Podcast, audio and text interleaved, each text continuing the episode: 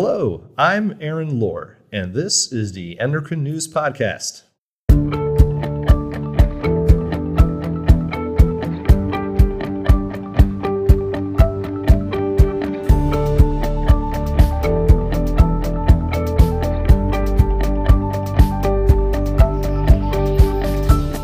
We're in Chicago for Endo 2023. It's the biggest meeting on endocrinology research and clinical care in the world. And there's so much fascinating work being presented here. And we're going to share some of that work now. It's a study titled Protective Effects of Lactation on Maternal Metabolism. Joining me to talk about it is one of the study authors, Dr. Julie Hens. Dr. Hens is a research scientist at Yale University. Thanks for being here today, Dr. Hens. You're welcome and we're glad to have you here. So, what do we know about the relationship between lactation and diabetes and metabolism? Well, there is a lot of circumstantial evidence that shows that women who lactate have a reduced risk of metabolic and cardiovascular diseases when you compare to a woman who did not lactate. As an example, there's the Cardia study that has been ongoing for a long time. They have shown that there are lots of benefits to having a lactation in women.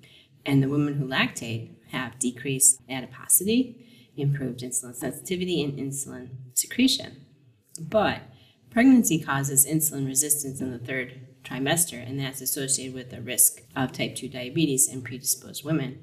When you lactate, they have a reverse of these metabolic changes due to the pregnancy. But the details of how this occurs is not clear. The mechanisms are not fully understood.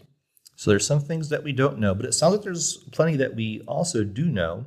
What did you and your team hope to learn through the research you're presenting here at Endo, and why did this work interest you? I had an aunt who had breast cancer, hmm. so that was how I got into the mammary gland field. And I have been looking at different aspects of mammary gland biology since I've been in grad school. And what I hope is to understand better the mechanisms of how lactation is improving metabolism and reducing risk of type 2 diabetes. Your study doesn't look just at lactation, but also history of lactation, or in the case of the, the mice in your study, repeated cycles of reproduction. What, why might that be important? Whether there's an effect on duration or the number of lactation can minimize the risk of metabolic diseases such as type 2 diabetes. There are some papers out there that suggest that. And the number of times of lactation may be important a little bit, but it's really the duration of your lactation in women that can affect your metabolic risk. So the longer you lactate, potentially, the lower your risk for metabolic syndrome and diseases. All right, well, let's jump in. Please tell us about your study. So we used a mouse model and we had three groups of mice. We had virgins, we had mice that had lactated, and mice that went through the pregnancy but did not lactate. At the end of the study, we did one cycle of lactation and two cycles, depending on the group of mice. And at the end, we would measure their weights for the different organs. We did OGTT and euglycemic hyperinsulinic clamps. We also looked at the pancreas and did insulin staining on the sections to look at the beta cells. And would you mind sharing with us what you found? Sure. So overall, there was a reduced adiposity when you lactated. There was increased insulin secreting cells in the pancreas, and the liver was larger. So this is one of my favorite questions I always love to ask. Did anything in those findings surprise you? Yes, so when we did the OGTT, which is oral glucose tolerance test, we didn't see differences in the glucose between the three groups, which we thought we would. But we did see differences in the insulin, which was good. But in humans, there is a difference that there's lower glucose levels. And then the other surprise was the liver. So the liver grows a bit when you're lactating, but it's supposed to the same size it was before. At least that's what the literature suggests. Hmm. But in our case, even though we waited over a month, the livers were still larger. And after a second round, they were still larger. So this seems to be a, a real effect. How might your findings influence future research? What things might you look into? We are going to look into the liver because the liver is very important for many different parts of metabolic metabolism. So we're going to look at functional changes that are happening in the liver, maybe by RNA-seq, and we have some other ideas we're also going to look in the pancreas because we did see an increase in insulin staining area from the islets. So we're going to examine insulin secretion in more detail. And then, of course, there's also muscle that we didn't look at, but we saw something that's not in my poster. And uh, so we're potentially going to look into the muscle too. Sounds wonderful. I wanted to say thank you for coming on the podcast and sharing your research with us. You're welcome. Thank you for offering. me. And that's all for this episode. I hope you enjoyed it. Did you know the Endocrine Society has a Journal Club podcast called the Endocrine Feedback Loop? I talk about it a bit, but I thought I would do a little more this time and let you hear it for yourself with a little sneak peek. Please keep in mind the Endocrine Feedback Loop podcast is available as a benefit to members of the Endocrine Society. So if you've been thinking about membership, here's another reason to consider it. This sneak peek is from an episode about women with type 1 diabetes, and it tackles the questions how do glucoses change throughout the menstrual cycle in type 1 diabetes? And are all women affected equally? Enjoy.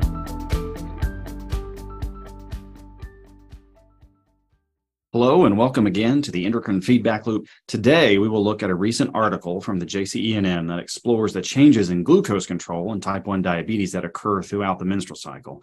I host the Endocrine Feedback Loop, but spend most of my time as a general endocrinologist at Vanderbilt University, where I am the medical director for our endocrinology clinics and an associate director for our fellowship program. Returning today as our regular contributor and resident expert in diabetes technology is Steve Wittlin. He works at the University of Rochester, where he is also also a general endocrinologist and the clinical director, but has a special clinical and research focus on diabetes, diabetes technology, and innovations in diabetes treatment. Joining us in our virtual recording studio as our guest expert today is Mary Korytkowski from the University of Pittsburgh. Her clinical focus is on inpatient and outpatient diabetes, and she was the medical director at the UPMC Center for Diabetes and Endocrinology for many years. She is widely known for research in diabetes attested to by her numerous publications and committee work, including guideline committees. As should be obvious, I have just the right group of diabetologists joining me to discuss this article. For this month of the podcast, we tackle ambulatory glucose profile according to different phases of the menstrual cycle in women living with type 1 diabetes. The Journal of Clinical Endocrinology and Metabolism published this article in October 2022. At this point, I'll turn things over to Steve. He will walk us through the points that the authors make in their introduction, as well as getting Mary's help in understanding some of the key background concepts here. Steve? Thanks, and Mary, and good morning. So, the key point here is that there are some women, at least to one's clinical impression, with type 1 diabetes who know changes in their glucose control during different phases of the menstrual cycle. I just wanted to turn it over to Mary for a moment and ask about her clinical experience with menstrual adjustments in glucose and possible mechanisms for changes in glucose control through the menstrual cycle and why it's important. First of all, thank you for inviting me to be part of this. Menstrual cyclicity and reproductive function is an important component of the health of women with diabetes. There are many women, but not all women, who experience changes in their glucose controls over the course of their menstrual cycle. Some women experience a lot of difficulty with their glycemic control, usually during their two week period preceding menses other women notice no change.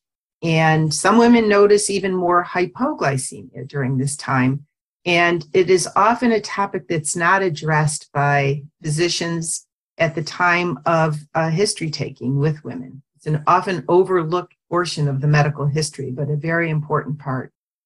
So, this study does an evaluation of glucose excursions in patients with type 1 diabetes during all five phases of the menstrual cycle. Their hypothesis is that the time in range would decrease in the luteal phase. So, Mary? This group, they used the first day of the menstrual cycle is day one.